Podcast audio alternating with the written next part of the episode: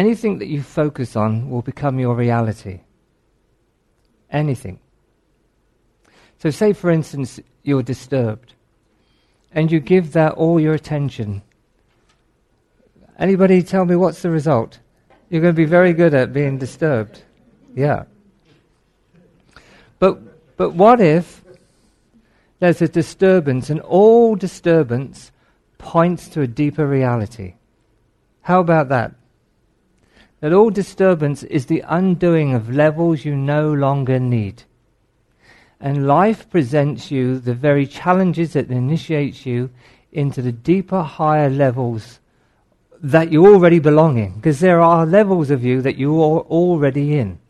This is just one version of you. So life presents you, because you are life, gives you so many arrows pointing you back to your own true power. And even now, whilst we speak like this, possibly two things will happen, but they're both really the same thing. One is there's a, a reaction, which points you to response. Reaction points you to response. That's what it does. Points you to respond from your heart, which opens the deeper levels of you.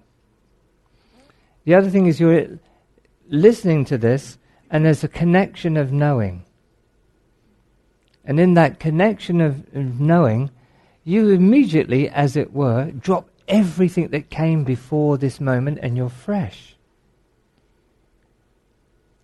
So the point is this is really the point. Do you value this moment or all moments that came before? What do you value? Do you value this moment that you are breathing or some other breath that's already expelled? What moment do you value? See what you value. You value this moment.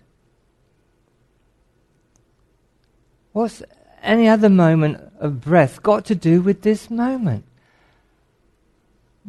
Nothing whatsoever. As reality, nothing whatsoever. This moment is fresh and brand new.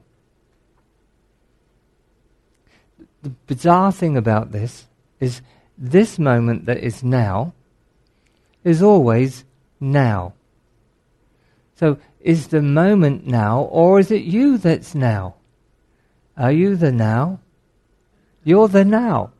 So then, what is the now?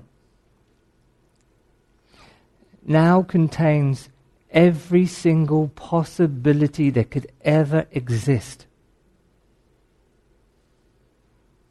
That's the light of pure awareness, the one who's listening to these words now.